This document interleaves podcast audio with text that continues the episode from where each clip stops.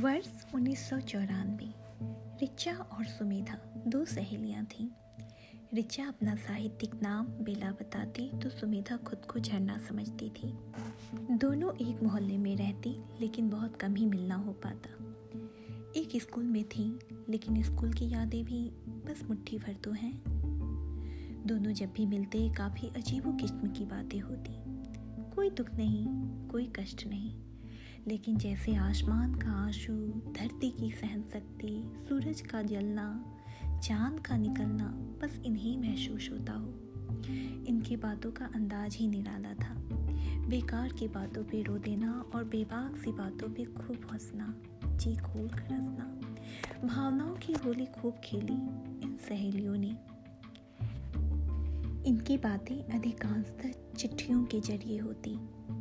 कविताओं के बोल में जैसे एक बार बेला लिख कर भेजी। अमावस की सुनी काली रात और पूर्णिमा की विधु लेखा। जब दोनों तेरे सामने आए, तुमने किसे छोड़ा, किसे देखा? झरना ने जवाब भिजवाया। मैंने कभी सोचा ही नहीं इस विषय में कि दोनों मेरे सामने होंगे एक समय में। अमावस की रेखा जिसे मैं गम का प्रतीक मानती हूँ तो पूर्णिमा की विधु लेखा को खुशियों के नज़दीक मानती हूँ। यूँ भी मानव वृत्ति है। उजालों की ओर अग्रसर होना, खुशियाँ देखकर छोड़ देना रोना। इसी प्रवृत्ति के कारण आँखें मेरी उठ जाएँगी अनायास, और अपलक देखूँगी मैं पूर्णिमा की विधु लेखा सपनों में भी करती रही जिसकी तलाश, उसे देखने से रोक न सकेगी अमावस की रेखा। फिर उधर से बेला का जवाब आता है, मेरी दोस्त, अमावस को गम का प्रतीक न समझो। जीवन का सच यही है, चाहो तो परखो। पूर्णिमा तो बस चार दिन की चांदनी है, बाकी तो ये काली काली रात है। जो जो जीते हैं इसे हम, आती समझ में ये बात है।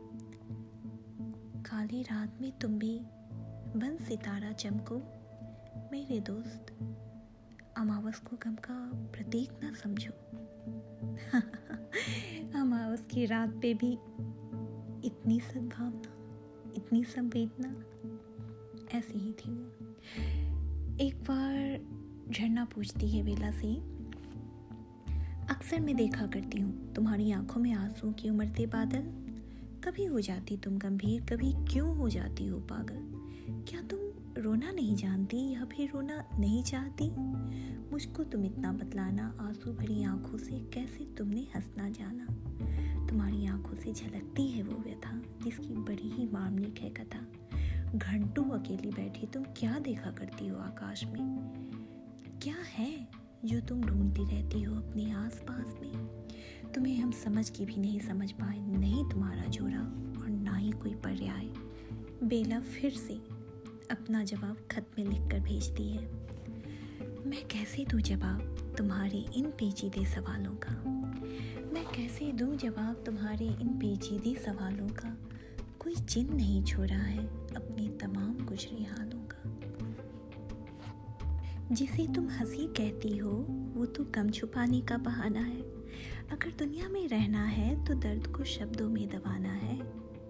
यही वजह है। यही वजह है मेरे होठों पे हँसी बरकरार रहने की, आह निकलने से पहले हंसने को तैयार रहने की।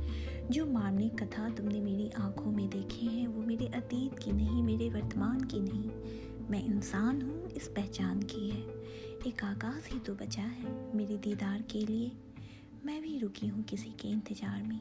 ये भी रुका है किसी के इंतज़ार के लिए। अब न कहना कि हम तुम्हें समझ नहीं पाए। इस दुनिया में एक तुम हो, मेरी पर्याय मेरी पर्याय।